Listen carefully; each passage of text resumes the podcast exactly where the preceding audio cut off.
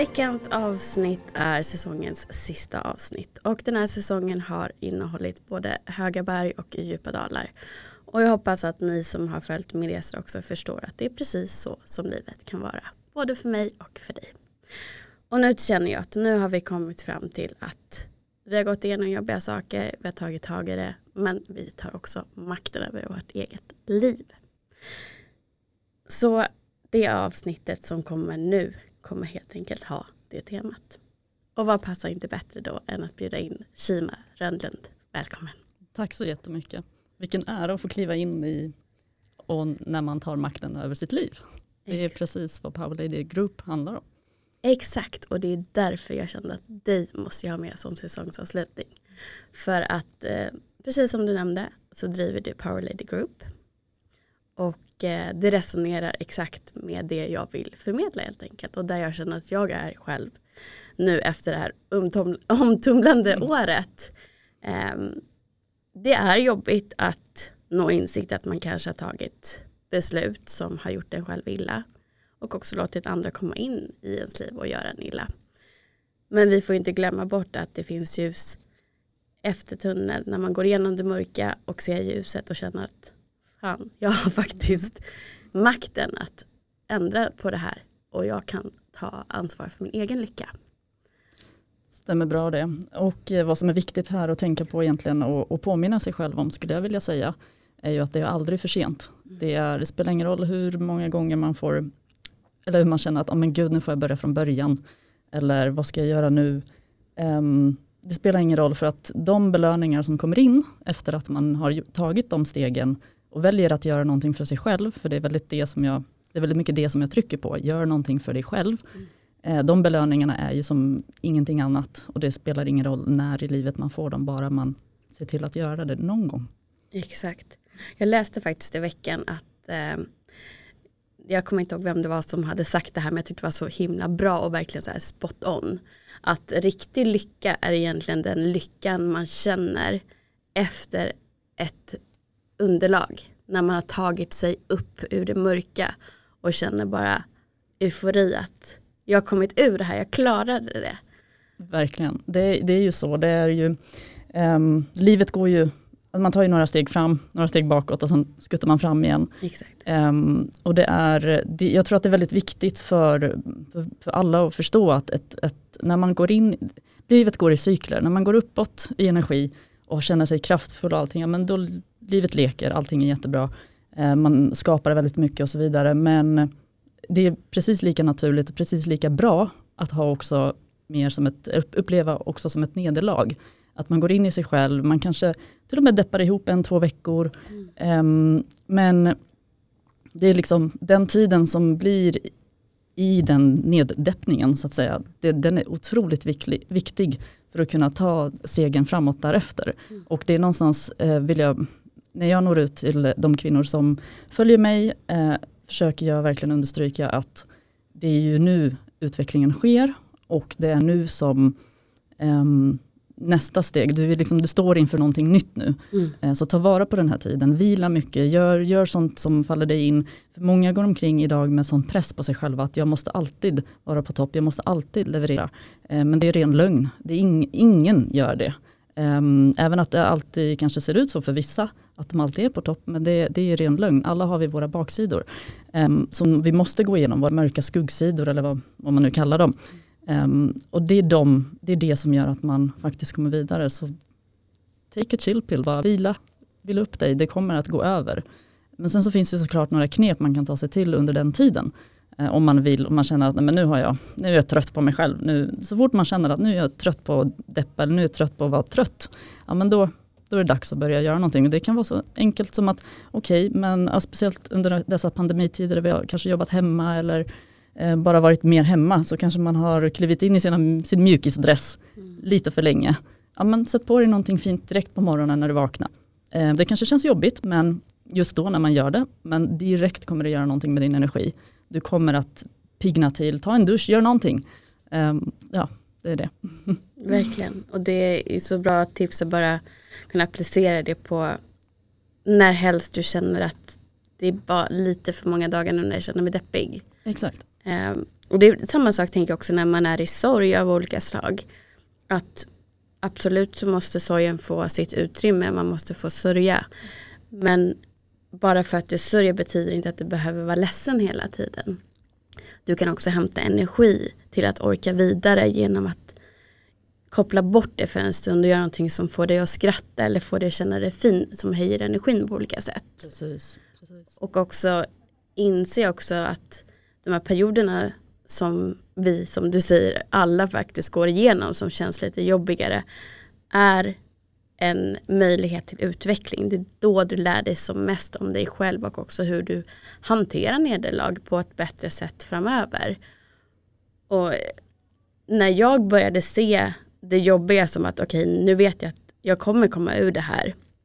Det är jobbigt just nu, men jag har klarat det så många gånger tidigare och jag vet att jag kommer må så bra när jag väl kommer ur det här just därför att jag har tillåtit mig att må dåligt men jag har också tagit ansvar för att komma ur det. Och med det kan det också vara att man faktiskt söker hjälp eller frågar en kompis om hjälp och sånt där. Mm. Och det är jätteviktigt och det är någonting som jag själv har haft problem med eh, fortfarande tills också nyligen när jag tyckte att eh, mitt liv var väldigt överväldigande för att jag har haft mycket stress och det har jag pratat om i de senaste avsnitten också. Eh, men just det här att då faktiskt inse att det jag behöver just nu är att bli hållen mm. och att då vända sig till en person som har kapaciteten och tryggheten och där har jag lärt mig att för mig och jag tror för många kvinnor så är det faktiskt bra att ha en manlig eh, vän, bror, pappa. Mm. Eh, för att de har det lite mer i sig att kunna hålla mm. och vara trygga. Mm. Däremot så måste män lära sig mm. att ibland så är det bara så enkelt att vi behöver bara få en kram. Ja. Och någon säger jag ska ingenstans. Mm. Det är helt okej att du är ledsen. Ja. Det kommer bli bra de behöver inte sitta och klura på lösningen till Nej. problemet. det är där det blir liksom lite krock ibland. Utan ja, det räcker med kanske 5-10 minuter och bara få en kram. Och det har verkligen varit så här, jag har förstått det intellektuellt men det blev så tydligt nu när jag gick igenom det att okej, okay, det är ganska enkelt. Problemet var att jag satte mig själv på någon slags ja, jag vet inte, piedestal av att nej men jag behöver ingen, mm. men alla ska behöva mig. Eh, och man måste också inse att man är precis lika mycket människa som alla andra. Ja, det är ju verkligen så. Det, det, många gånger handlar det bara om att få bli hörd. Ja. Det handlar om sekunder. Mm. Att någon ser en och att någon hör en. och att man helt enkelt får finnas med alla de känslorna som man bär inom sig. Eh, och, och det, det har ju alla möjliga, det har ju sina teorier i, i barndomen och allt möjligt att man inte har blivit hörd Eh, man inte har blivit sedd i de svåraste stunder för det har kanske varit svårt för de vuxna att eh, ta emot det helt enkelt. Eh, så det, det, läkning kan handla om några sekunder och där man behöver finnas i förhållande till en annan person egentligen. Exakt. Och den, det du pratar om där att eh, när du går in i eh, det här ja, deprimerande tillstånd, deprimerade tillståndet ska man säga. Um, och ha med sig medvetenheten när man går in där att det här har jag gjort förut. Mm. Jag kommer komma ut ur det. Men att också samtidigt acceptera att men jag är i det. Och inte göra som egentligen alla andra och mig själv inklusive försöka distrahera sig från det. Mm. Hela tiden med, um, jag menar det hinner i kappen i alla fall. Till slut burstar man ut i någonting um, väldigt explosivt skulle jag vilja säga om man fortsätter att distrahera sig själv. Utan bara acceptera att nej men nu, oh, jag känner som jag gör och jag mår dåligt men, och jag har ingen kraft idag. Men okej, okay, men då får det vara så. Mm. Då, får man kanske inte, då ska man kanske inte just den dagen levla upp som man gör alla andra dagar. Utan bara ta sig tiden och veta om att det här går över. Det gör det. Mm. Och där tycker jag också att eh, jag önskar att vi kan normalisera mer att sjukskriva sig för ja, det blir typ så mental sjukdom mm. istället för fysisk sjukdom.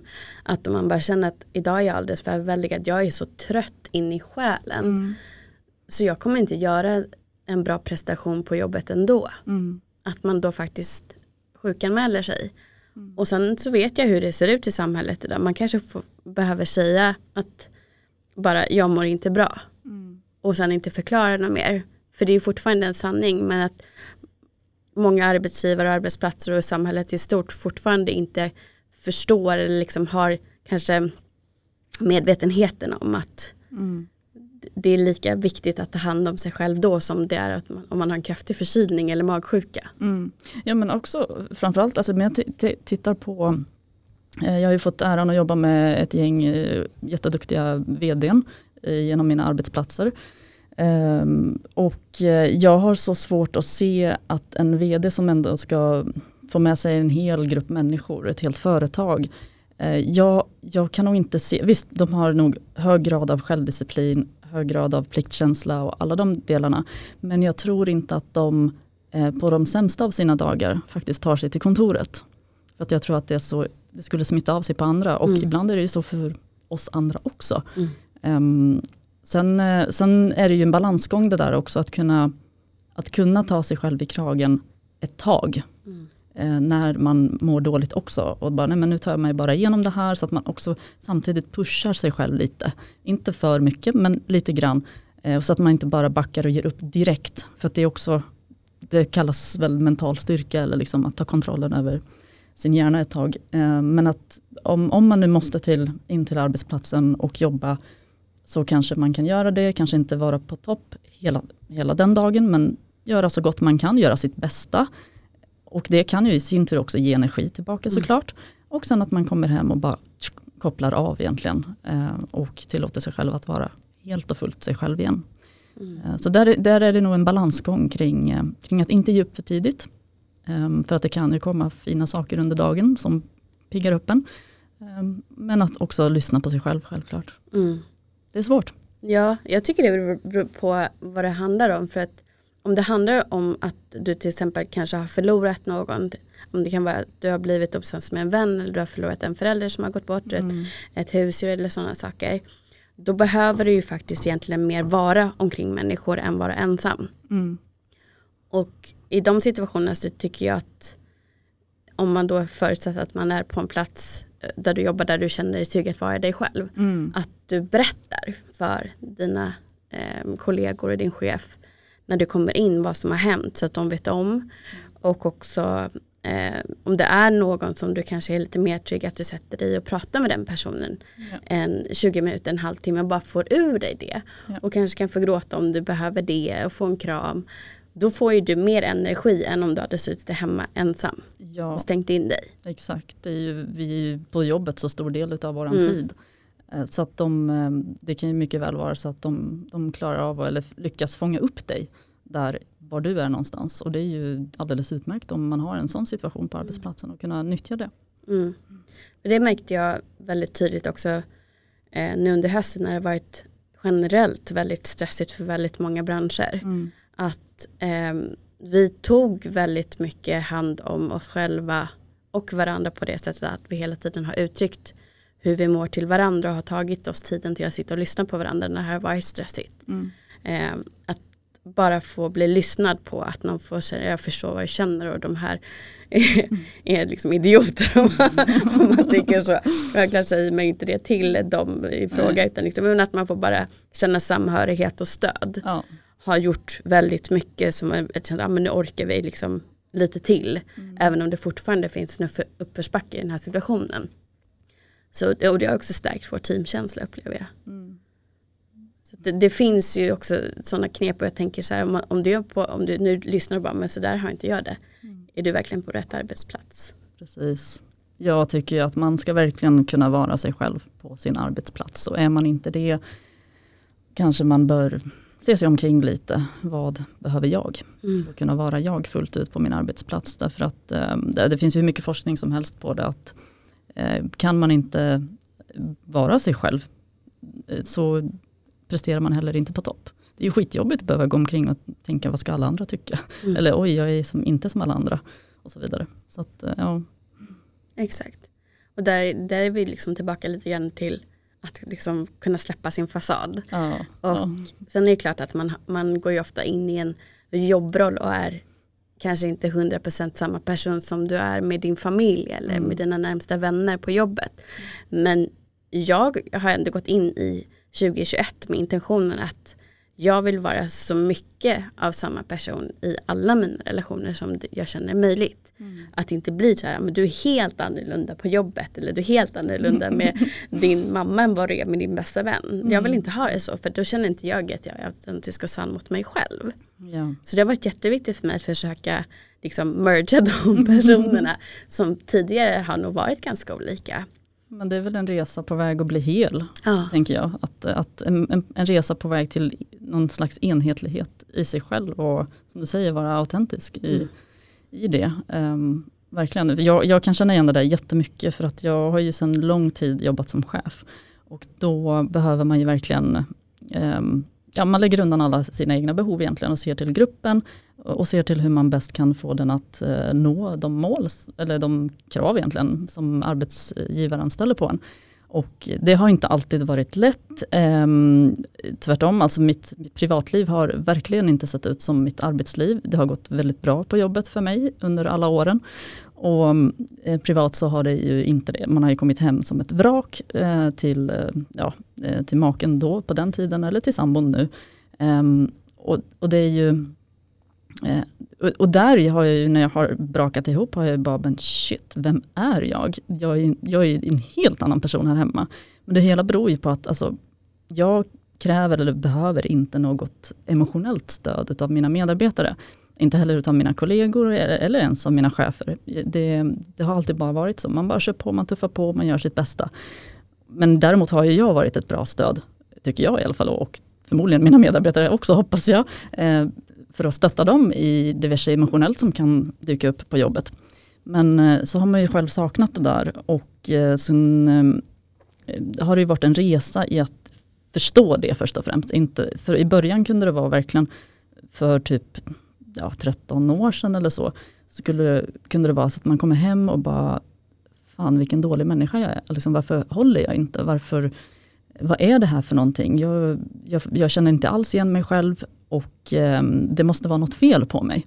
Men det har ju, under resans gång så har man ju insett, och framförallt nu på sistone, eh, på senare år, efter min skilsmässa och allting, eh, så har man ju kommit på att men vänta nu, jag behöver få finnas emotionellt. Mm. Det är det stödet jag behöver utav min partner. Och det var också som så att när jag gick in i, i förhållandet med min nuvarande sambo så hade, jag är så tacksam att jag hade nått den mognaden att jag kunde förklara för honom att, in, egentligen innan det blev riktigt seriöst, kunde jag förklara för honom att du, ehm, så här va, på de här och de här fronterna behöver jag inte dig. de klarar jag mig själv på. Men här har vi en bit eh, på det emotionella planet där jag kommer behöva ett enormt stöd av dig. Och jag behöver veta egentligen, och jag, där var jag ju bara beredd på att det får bära eller brista, han får gå eller så stannar han kvar. Jag behöver ett enormt emotionellt stöd av dig. Kan du, jag, jag ligger back på den fronten helt enkelt. Kan du ställa upp på det? Är det någonting du vill göra? Och då fick han ju lite betänketid och det ville han ställa upp på. Så att, och nu är det ju, um, jag är så glad att jag gjorde den grejen. För att nu om det är någonting så kan jag alltid backa bandet till honom och säga just att, men du det var det här jag pratade med dig om. Jag behöver bara få finnas, jag behöver bara få känna. Um, och det enda jag behöver från dig är att du bara lyssnar. Och, och det, för mig är det då jag läker, för det finns mycket att läka fortfarande. Mm. och då, då blir han så här, ah, ja, ja, okej, okay. det var inte någon attack mot mig det där. Nej, nej, jag förstår, okay, men jag förstår. Så finns han där för mig bara. Mm. Men det handlar ju också om, för jag har läst ganska mycket och pratat mycket med en manlig vän om det här med vad, hur ser könsrollerna egentligen ut idag? Mm. Och hur är vi egentligen skapta helt, alltså från början naturligt? Och tittar man egentligen på hur det maskulina ser ut och det hur feminina ser ut så är ju liksom mannen eh, den som är beskyddande och tar hand om mm. eh, kvinnan på ett sätt så att hon kan slappna av och känna sig att jag, må, jag kan bara vara här, här är jag trygg. Mm. Eh, och när man, det som du beskriver känner jag så här, då har ju ni hamnat i rätt essens liksom, i era roller. Mm. Att ni är trygga i det, du är trygg och kunna få vara bara i det feminina och han mm. är i det maskulina när det är en sån situation. Och det som jag tror har blivit väldigt fel också i samhället är att vi får lära oss att vi kvinnor också ska gå in i det maskulina när vi är chefer och har ledarpositioner. Mm. Och sen kommer vi hem och vet inte Mm. hur ska vi ladda om nu och helt- gå in i det feminina. Gud, Det är jättesvårt. det är det. Jag har fortfarande väldigt mycket av så här, maskulina drag eh, och beteenden som skaver i mig för att det är inte riktigt den jag är innerst inne. Men det är sånt som jag har lärt mig och lagt på Mm. genom åren. Eh, och jag, jag har pratat om det tidigare och jag har verkligen kommit till insikt i att jag trivs inte i en ledarroll för jag vet inte hur jag ska bete mig. Eh, jag kopierade det jag hade sett i min pappa Mm. och jag gick ju då egentligen mot min natur, vem jag är Mm. och kände mig mer som att här måste man nästan så här köra över folk Mm. om man ska bli lyssnad på. Ehm, och det är ofta också så ett beteende som man känner igen så män betett sig framförallt också mot varandra i alla år. Mm. Men sen kliver vi in och så får vi det bemötandet och kanske också kopierar det. Och så blir det så här, men gud jag tycker inte alls, jag känner inte alls bekväm med att man är så hård mot varandra. Nej. Det, är liksom, det krockar så mycket, vi får inte lära oss hur ett kvinnligt ledarskap ska se ut för att vi fortfarande ska få vara i det som vi är men fortfarande ska få leda Ja. gruppen. Det är svårt att ha eh, förebilder överhuvudtaget eh, inom kvinnligt ledarskap Ja. eftersom det inte finns allt för många av dem egentligen. Och jag kan väl känna igen det där i mig själv också. Min mamma upplever jag från min barndom i alla fall har ju fått vara både mamma och pappa lite grann. Så um, hon, är, ju- hon är en riktig tuffing och eh, jag tog ju på mig det där också. Det fördes över i arv på något sätt. Och det skapar ju såklart obalanser i mig i förhållande till, det skapade obalanser i, i mig i förhållande till min exman. Ehm, och det, det är någonting jag har fått jobba med. Men jag, hur många gånger hörde inte jag i mitt förra förhållande att ah, men du är chef på jobbet, inte hemma. Liksom. Man bara, "Nja, ja okej då. Alltså, ja, det, det är verkligen jättesvårt att ta av sig den rollen när man kommer hem. Men det har blivit enklare med tiden och det är ju det, det är jättesvårt men man måste få tillåta sig själv att vara skör. Mm. Eh, och våga gråta istället för att bli arg.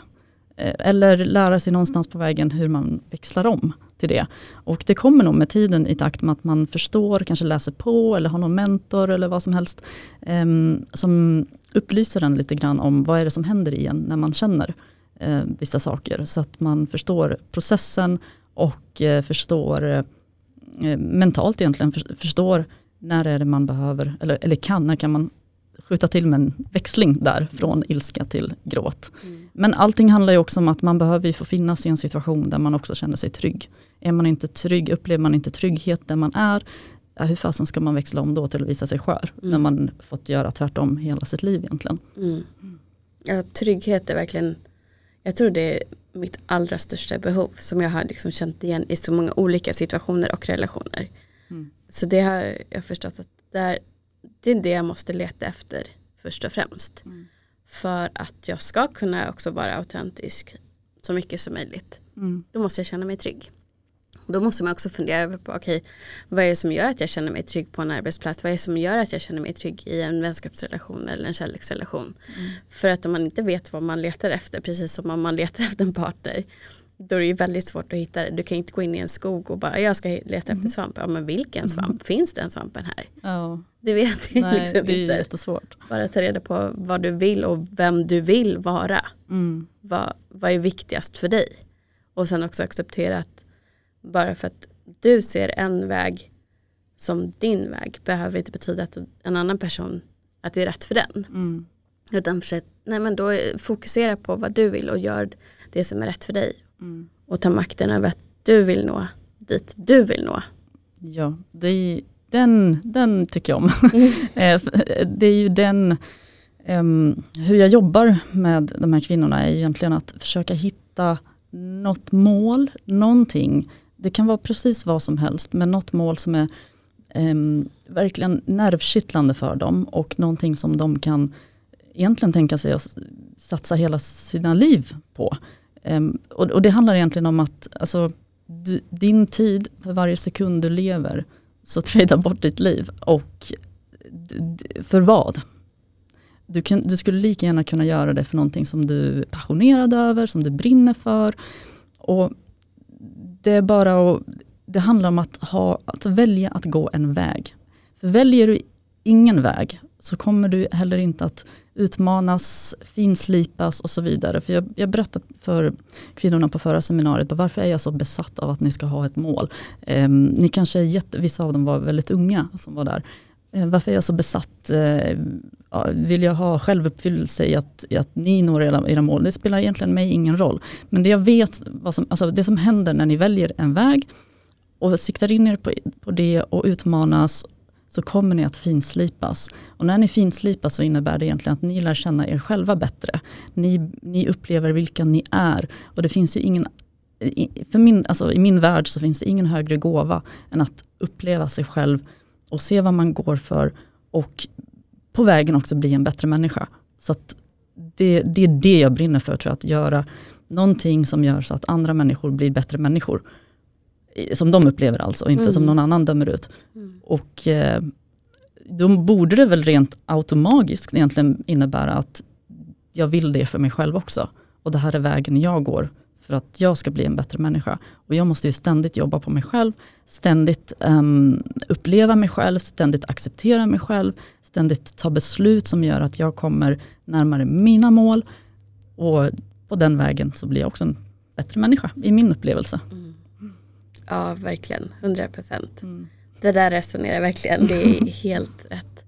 Um, jag tänker bara att vi ska prata kanske lite mer grundläggande om Power Lady Group. Mm. Um, om du kan berätta bara när det startade och liksom hur det ser ut med seminarium och sådana saker. Um, ja, för ett gäng år sedan, um, 2013-2014 någonting, så gick jag själv igenom en, en kris Eh, som hade med, då med, min, eh, med min familjesituation, alltså med min exman och allt det där att göra. Och mm, insåg att jag eh, behöver välja, jag behöver välja bättre helt enkelt för mig själv. Och det blev ju en upplevelse i mig själv, hela den grejen, vilket gjorde att jag kände att jag också kunde kanske hjälpa andra. Så på den vägen var det och mm, då hade jag folk som, som fungerat som klienter egentligen för mig. Och, och jag coachade dem och det kunde vara i stort som smått eller liksom, det kunde vara arbetslivet, alltså hur ska jag hantera min chef? Eh, nej men min man är helt dum i huvudet, hur gör jag? um, och, och, och, på den vägen var det, där så var det några som vägrade ju släppa mig. För jag, ett tag så sysslade jag heltid med det. Men sen när jag gick tillbaka till arbetsmarknaden då, så eh, ja, som sagt, de ville inte släppa taget. Eh, jag fortsatte coacha pyttelite, alltså verkligen drog ner på den verksamheten. Och de kvinnorna Eh, det är de som egentligen utgör fundamentet för Power Lady Group och nu ehm, för ehm, ja, mindre än ett halvår sedan tror jag att det är nu, så tänkte jag att men vi har ju den här samhörigheten och den är inte, den är inte baserad på något särskilt att ja, men vi alla jobbar med det här eller vi alla gör så här utan den egentligen grund, eh, den gemensamma nämnaren för, för oss är ju egentligen att vi vill utvecklas, vi vill mer. We do not settle for less. Det är liksom hela sloganen.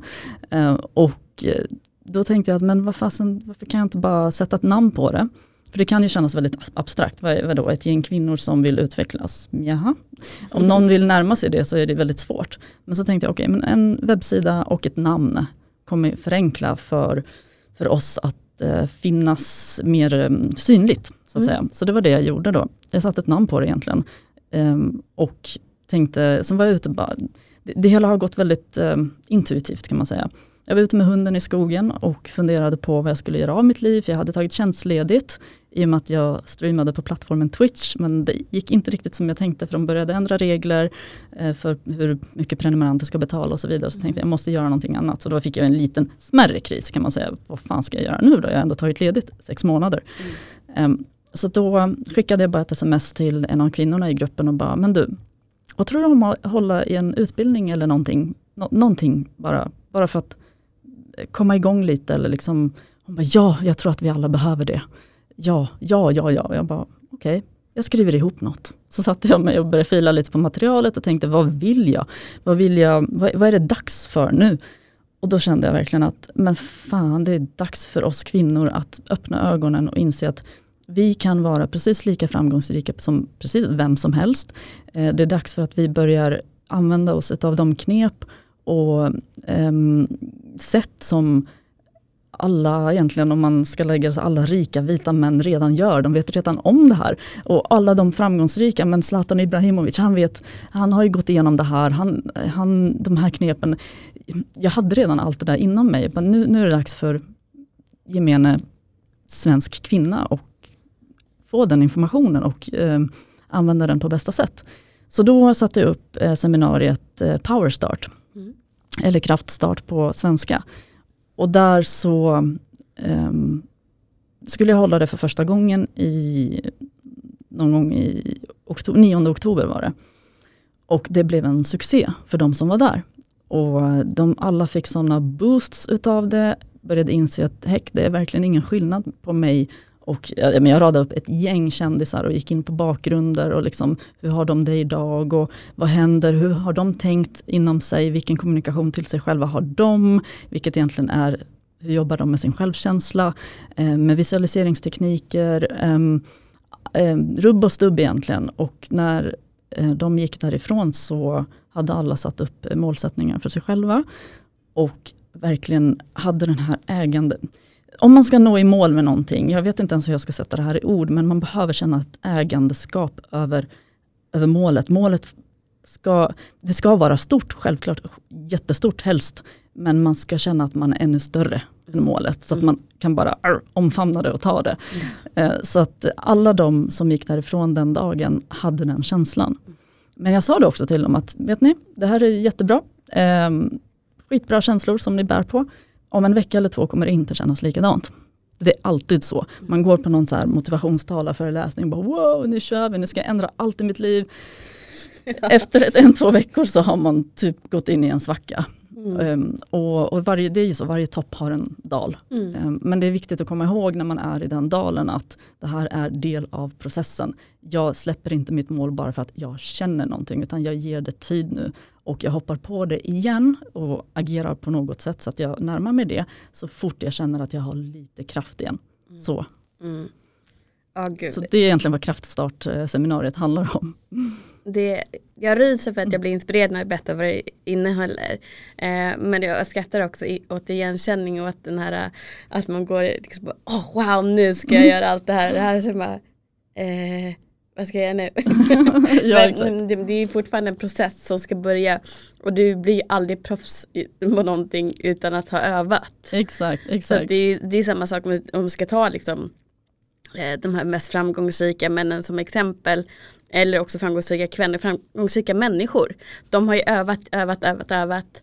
Och också jobbat såklart på den mentala biten för att ha den här mentala styrkan. Ja. Att också slutföra. Ja, det är ju, det är ingen når ett mål utan x antal Nej. misslyckanden på vägen. Och det är ju huruvida du ditt, når ditt mål eller inte. Det handlar om hoppar upp på hästen igen efter att du har fallit. Mm. Det, det, är ju det är bara det det handlar om. Vi har ju hur många exempel som helst, bara se Tom, Thomas Edison som uppfann glödlampan. Han sprängde ju stället, hans partner gav upp. Alltså, det var liksom, det är skit på skit på skit som kommer att hända tills man hittar huret. Och när man egentligen sätter upp mål, det är det jag brukar säga också, att sluta tänka hur det, du, nu, nu, nu är hur inte viktigt. Mm. Nu är det viktigt vad du brinner för. Vad vill du? Vilka drömmar har du? Huret kommer att komma. Och det, det var också så här, gäller mig själv alltså. Jag, jag, jag är också människa, jag får också svackor. Det var någon gång som jag hade satt upp ett mål och eh, det målet finns kvar och det är dit att jag ska. Men jag hade fasen ingen koll på hur. Och jag var lite deppig och jag bara kände så här, uh, hur, hur ska jag, hur? Och så, det är liksom det gudomliga som hände där var att min sambo kom bakom mig och höll om mig och så bara viskade han bara i mitt öra bara, tänk inte på hur, det kommer att visa sig. Och, och, då fick jag ju höra mina egna ord som jag säger till alla andra och jag bara, ja det är sant, jag släpper det nu. Typ. Mm.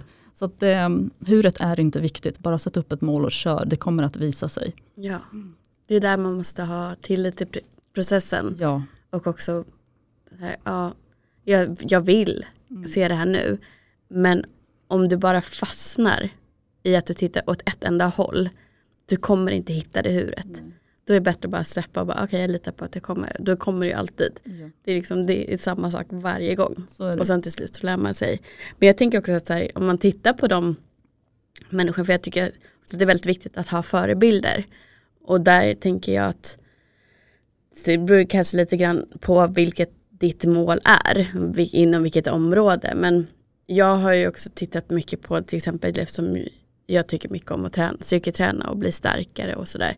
Då blir det att jag tittar på sådana personer. Mm. Och det är mycket män. Men jag tänker inte på det, jag tänker på det de säger. Mm. Och det som är genomgående för alla personer som har lyckats det är att de som du säger har misslyckats så många gånger och väldigt öppna med det. Mm. För att det som skiljer en person som vinner i längden mot en person som förlorar eller misslyckas eh, och aldrig liksom, går vidare det är att man inte ger upp helt enkelt. Mm. Det är helt okej att misslyckas, det är helt okej att ramla, det är helt okej att sitta kvar på marken en stund. Men sen plockar du upp dig själv och går vidare. Om du känner så här, jag vet inte hur jag är vidare. Nej men ta rygg på någon som har gjort resan före dig. Ja, mycket viktigt. Det är, man behöver få höra att det har gått dåligt för andra ja. också helt enkelt. Eh, för att få igenkänningsfaktorn helt mm. enkelt och se att men okej, och kan, kan den personen så kan jag. Mm. För jag märker också att um, om, jag tänker, om jag bara tittar på inkorgen på, bakom fasaden på Instagram så upplever jag att en del personer vill prata av sig men också att de är liksom inte redo att ta ansvaret och göra jobbet själva utan de vill på något sätt att man ska säga att det är okej att de bara stannar kvar där de är. Och det kommer jag aldrig svara. Nej. För jag tycker inte det. Jag, jag, tycker att alla människor har samma styrka, sen kan det ta olika lång tid. För man har olika förutsättningar, olika personligheter och allt, allt det här. Men alla kan om de vill. Mm. Det är ju, så är det. Och, och jag, en av mina slides på det här seminariet är ju verkligen att, alltså jag visar upp att, okej, okay, hörni, 97% av världens befolkning kommer aldrig att sätta upp ett mål och fullfölja det. Ett, ett större mål då. Eh, så det är i princip bara 3% som gör det. Och det beror ju på så många faktorer och vi går igenom de här faktorerna och det, det är allt ifrån att man inte vill sticka ut. Eh, men vad ska mamma säga? Vad ska farmor säga? Vad ska mina vänner säga? Vad ska arbetsgivaren säga? Och så vidare.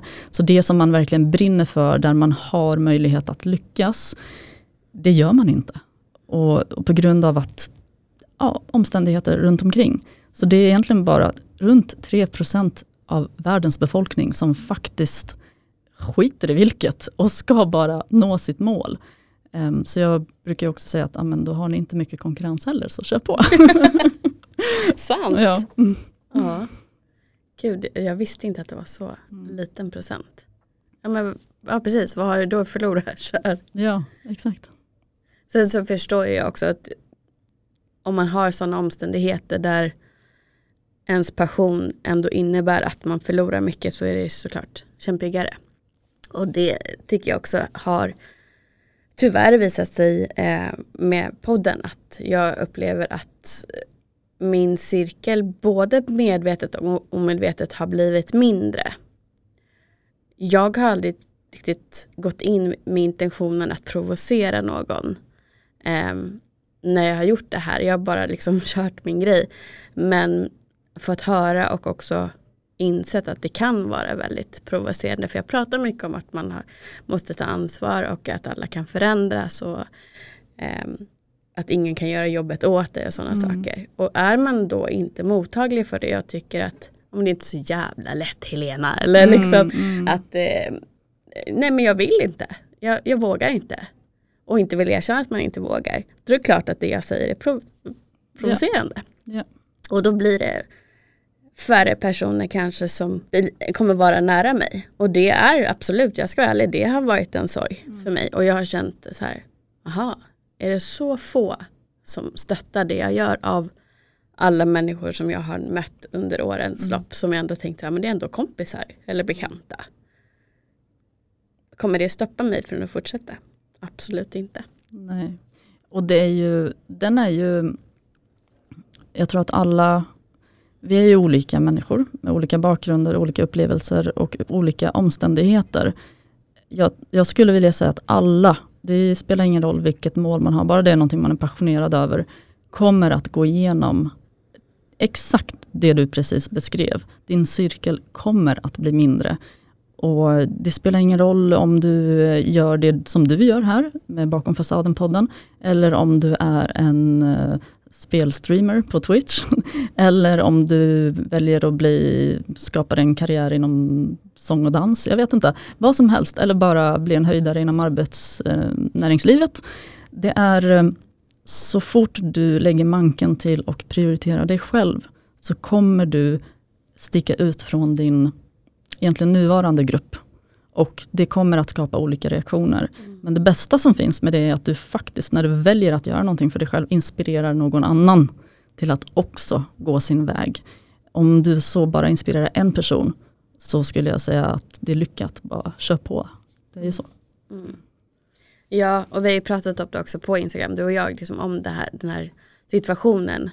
Och jag tänkte också att det blev ju liksom en liten svacka för mig och det var liksom andra faktorer just då också som gjorde att jag kanske tog det hårdare. För det är alltid så, är man lite, lite försvagad av en faktor i livet och så kommer något annat så blir yeah. det liksom, då reagerar man ännu mer känslomässigt. Ja. Eh, men jag tycker också att det var väldigt viktigt för jag fick verkligen en tankeställare, så här, men vad är viktigast för mig? Är det att ha, ha 20 nära vänner? Eh, eller är det att få göra det som jag tror på och vara sann som jag är passionerad om? Och få inspirera andra. Ja då är det ju det senare. Och då kan jag ändå i längden vara okej med att kanske ha färre personer men samtidigt så, så vet jag att jag inspirerar många främlingar. Mm. Som jag kanske aldrig ens kommer träffa. Men någonting jag har sagt eller någonting någon av mina gäster har sagt har ändå gjort att de har skapat en förändring som har gjort dem mer lyckliga i längden. Ja. Det är ju det som är mitt syfte och, då, och då får jag välja så här, vill jag vara sann mot mitt syfte eller vill jag känna att jag är omtyckt och älskad av alla? Mm. Nej. Vill du känna den känslan eller vill du skapa ringar på vattnet genom att du, det du gör förändrar något i någon annan till det bättre som sen förändrar något annat i någon annan till något bättre. Alltså det fortsätter ju, du kan inte ens ana hur långt det fortsätter genom den, egentligen sett utifrån den kanske simpla gärningen att man prioriterar sig själv och gör någonting som man brinner för. Det, är, det kan hända någonting på andra sidan jordklotet på grund av det du gjorde. Mm. Så det, är, det skapar verkligen ringen på vattnet. Ja. Och sen så, så träffar man ju också människor som tänker likadant och som jobbar på samma sätt. Så det tycker jag också är jättehärligt att vi ändå är många ja. som jobbar för att hjälpa andra människor att, att utvecklas och gå vidare och, och lära sig om sig själva. Och eh, att bara få möta en annan person som har samma syfte tycker jag är liksom något av det bästa som finns. Mm. Det är mycket mer härligt än att sitta och prata om ditten och datten som egentligen inte är mm. någonting som jag brinner för. Mm. Med någon som, ja jag vet inte, som jag har känt jättelänge bara för sakens skull. Ja, exakt. Att ta stegen och göra någonting för sig själv, det på, på, på riktigt göra någonting för sig själv. Oavsett eh, vilka konsekvenser som kan komma. Skulle jag vilja säga. Eh, då, då, behöver man mod som egenskap. Eh, och jag tror att mod är den egenskap jag värderar högst i, i mig själv och i andra. För det, det, handlar inte om att ställa sig och, och liksom brösta upp sig och bara vara modig, utan det kan handla om att eh, eh, våga vara ensam. Mm. Våga, våga vara stark i olika sammanhang, också våga vara svag i vissa sammanhang. Eh, be om hjälp, eh, våga låta sig själv känna det man känner. Det är så otroligt få människor idag som, alltså i det stora hela, som um, är modiga på det sättet. Och um, ju fler som kan göra det och visa att det går alldeles utmärkt, det gör ont, det är smärtsamt men det funkar och det leder till någonting mycket bättre. Och belöningarna kommer komma. Desto mer um, ja, inspiration blir det ju. Inspirerande för andra blir det ju. Så att, ja, mod är verkligen någonting jag uppskattar. Mm. Och där är också det som är skrämmande som man ändå gör. Ja. Det är ju att visa mod och där blir det också olika för olika personer. Ja. Um, någonting som är lätt för mig att göra blir ju inte lika modigt som om jag gör någonting som är utmanande för mig att göra. Om det säger att nu har jag stöd från min familj men säg att jag inte skulle ha det i bara poddandet. Mm. Då hade det ju varit ännu mer modigt för mig att fortfarande göra det. Så du som lyssnar som tänker så här, men jag känner mig inte modig. Ja, men jag lovar att du kan komma på en sak som du gör som är modig för att du tycker att det är skrämmande och du gör det ändå. Då är du modig. Exakt. Så det är inte så svårt egentligen. Nej. Det är bara att vi är dåliga på att komma på vad vi gör som faktiskt är bra.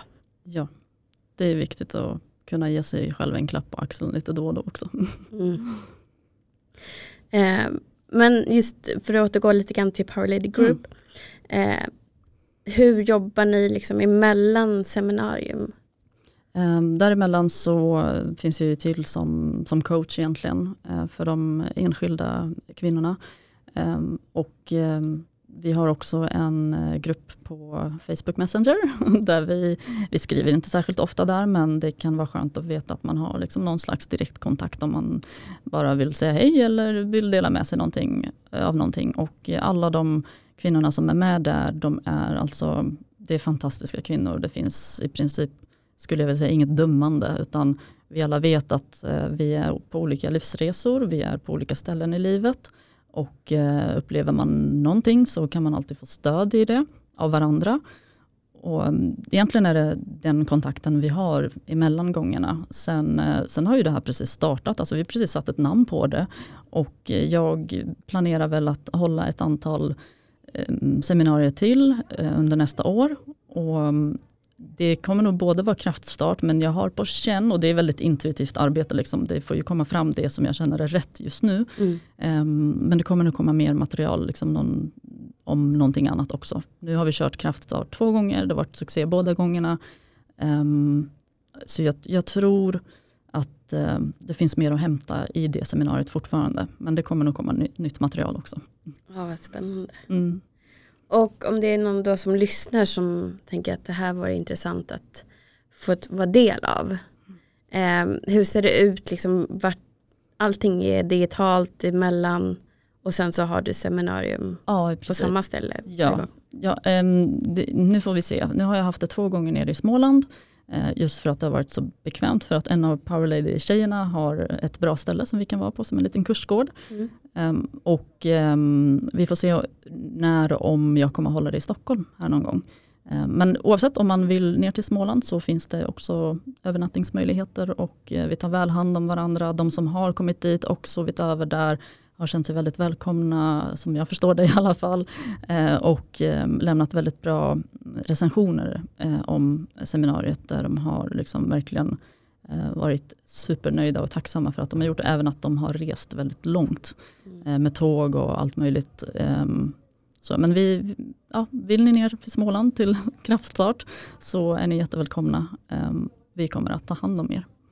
Är det någon åldersgräns? Ehm, jag skulle vilja säga att man i alla fall behöver vara 18. Mm. Ja.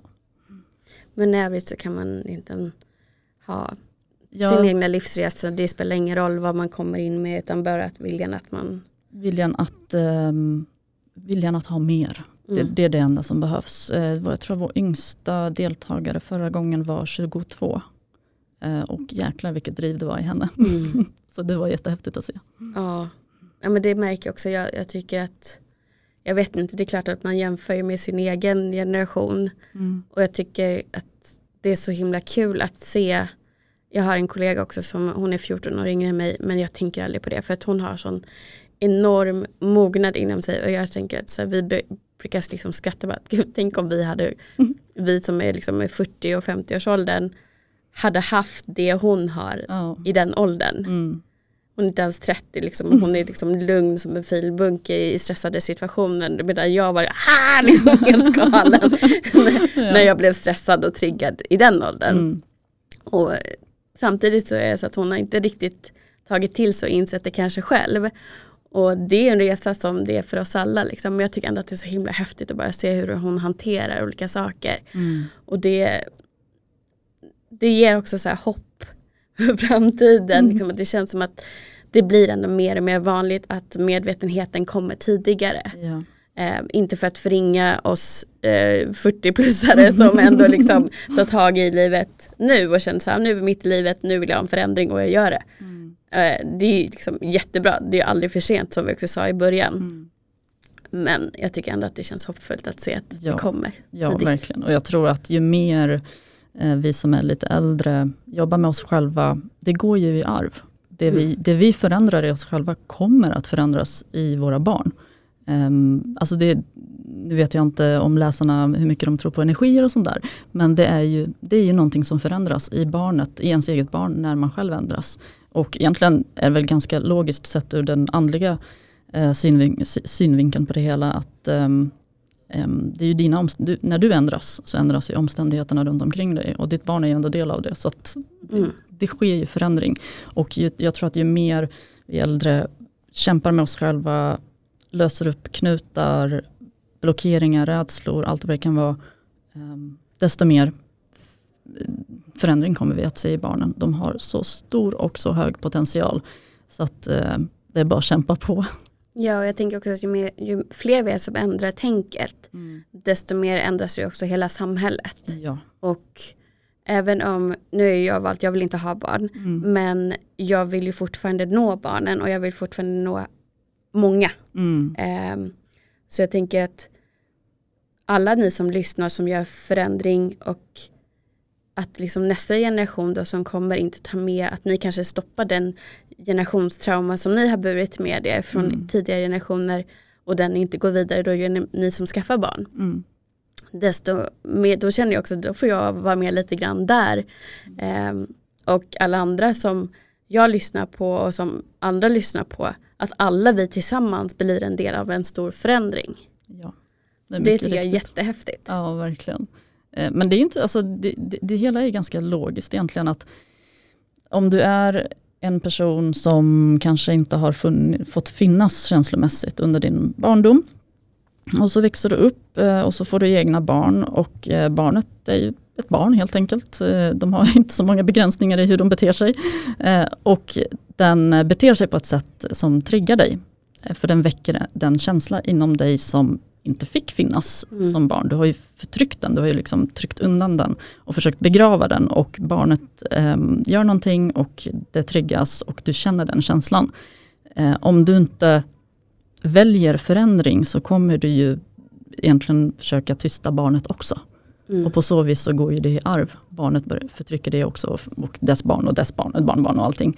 Så att eh, det handlar om att eh, bli så pass självmedveten att man upplever och inte är rädd för sina känslor. Okej, barnet gjorde sådär, jag blev triggad nu, nu känner jag det här. Oh, det gör ont. Och fy fasen vad det gör ont. Jag måste nog gå, gå undan här ett tag och reda ut mig själv först. Mm. Eh, Så tar man sig igenom de känslorna och accepterar det och det kan ta hur lång tid som helst eller några sekunder. Och sen så kommer man tillbaka och man kommer kunna finnas där för barnet på ett helt annat sätt än tidigare. Mm. Bara en, bara en sån logisk utvecklingssyn Mm. på det hela. Ja, för då, då för ju inte du vidare det mönstret och du för inte vidare det såret. Exakt. För att det är många av oss som ehm, antingen har gått igenom en separation, en skilsmässa liksom och börjar fundera på vad är det för mönster jag bär med mig. Där tycker jag också att det är viktigt att förstå att 99 procent, nej men alltså det, de flesta föräldrarna har ju inte haft en intention eller mening med att föra vidare, de har bara inte haft medvetenheten. Exakt. Utan där ska man också liksom eh, make peace och förlåta på det sättet som innebär eh, förlåta med liksom make peace. Med att de har gjort så gott de kan utifrån sina förutsättningar. Mm. Men också vara tydlig med att men det betyder fortfarande att det här har skett och det här har hänt inom mig. Mm. Men nu tar jag ansvaret för att det stannar här. Mm. För jag tänker att även om man inte har egna eh, barn eller eh, så kommer du oftast i kontakt med barn. Mm. Eh, du kanske har bonusbarn, du kanske är en närvarande faster, moster, farbror, Mm. eh, morbror och det är liksom, it takes a village. Mm. Det är många som kommer också ha en väldigt stor inverkan på ett barn och hur den, pers den personen blir. Ja. Ehm, så att oavsett om du väljer att skaffa barn själv eller inte så finns det fortfarande ett ansvar för nästa generation som alla måste ta. Mycket riktigt. Och där så tror jag att förlåtelsen är otroligt viktig för um, jag har sett så många olika um, fall och också upplevt i mig själv. Jag har inte alltid varit så glad på min mamma. Um, där, där det finns de som växer upp under vissa förhållanden och känner att nej fy fasen, så där tänker jag aldrig göra med mina barn. Men när man går in med den inställningen och då utgår jag från att då, okay, det finns inget förlåtelse där, det finns ingen förlåtelse. Och då, gör man ju, då svänger man ju helt åt andra hållet istället. Det blir inget balanserat sätt att möta nästa mm. generation mm. heller. Um, för då kommer man göra um, kanske på ett annat sätt, helt annat sätt, um, i motsats till vad ens egen förälder gjorde mot en. Men resultatet blir detsamma. Det blir fortfarande på något sätt att uh, känslorna i barnet får inte finnas. Därför att du har inte tagit tag i dina egna känslor mm. och du har heller inte förlåtit. Nyckelfaktor, alltså nyckel där i att komma vidare och lösa upp de här mönstren är nog, eh, skulle jag vilja säga, förlåtelsen där. Mm. Att man på riktigt eh, förlåter. För det, någonting händer inom en när man förlåter och väljer att gå vidare. Eh, det sker någonting i hjärtat mm. som gör att man lyckas vara närvarande på ett annat sätt mm. efteråt. Verkligen. Och där har jag ett avsnitt också eh, där jag och Sofie som var med i det avsnittet pratar just om vad egentligen innebörden av förlåtelse är i, i den kontexten som jag verkligen rekommenderar. Och eh, nu när jag tar ett litet uppehåll inför nästa säsong så kommer jag också lägga ut avsnitt som jag tycker att eh, fler borde lyssna på. Antingen för första gången eller för för andra, mm. tredje gången. Eh, så jag tänker att det också blir ett bra avsnitt att lägga ut då. För att jag tror att ofta så är tanken att förlåtelse ska innebära att man säger att det är okej att du gjorde illa mig och det är inte alls det vi säger. Nej, verkligen inte. Det, handlar, det är ett sätt för oss att uh, gå vidare mm. uh, och ha känslorna med oss uh, fortfarande. För är man i ett icke förlåtande um, tillstånd så de obalanser som har skapats inom en, de lever kvar.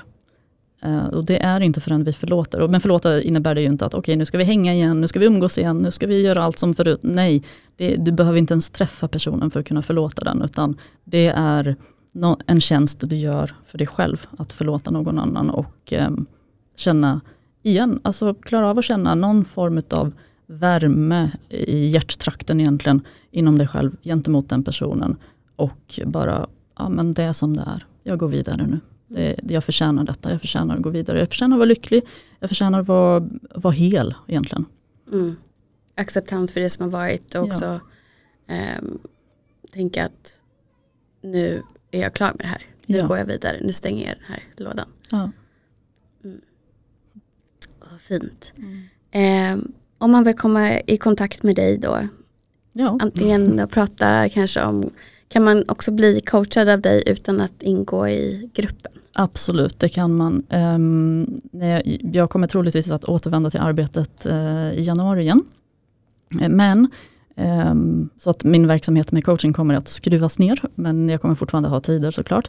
Eh, men vill man komma i kontakt med mig och ha coaching så kan man gå via Instagram, Powerlady Group, eller så kan man gå in på powerladygroup.com och höra av sig där. Det finns ett webbformulär där det bara skicka in till mig och kontakta mig genom det så, um, så tar vi det den vägen.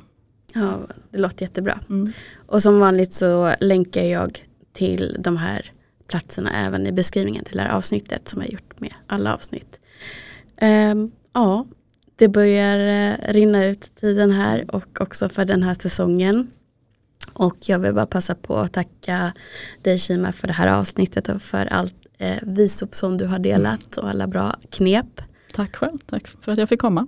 Och jag hoppas att eh, du som lyssnar har blivit inspirerad precis som jag och också känner det här att nu har jag faktiskt möjligheten att ta min egen lycka i mina händer och inte jättefort utan i min takt också skapa en förändring som jag vill ha. Ja. Precis, det är vårt budskap Mm. idag. Och eh, ja, det kommer en ny säsong inom eh, ungefär, vad blir det, tre, fyra månader, början av nästa år. Och eh, jag har bokat in några gäster men tar såklart fortfarande gärna emot förslag och eh, ja, vad vill du höra du som lyssnar? Så skicka jättegärna ett meddelande på Bakom fasaden-podden på Instagram. Och lyssnar du på podcasten får du jättegärna ge fem stjärnor eller bara skriva en recension om vad du tycker. Tack till alla som har lyssnat och tack så jättemycket till alla som har varit med och gästat. Och som vanligt, tills vi hörs igen, ta hand om er.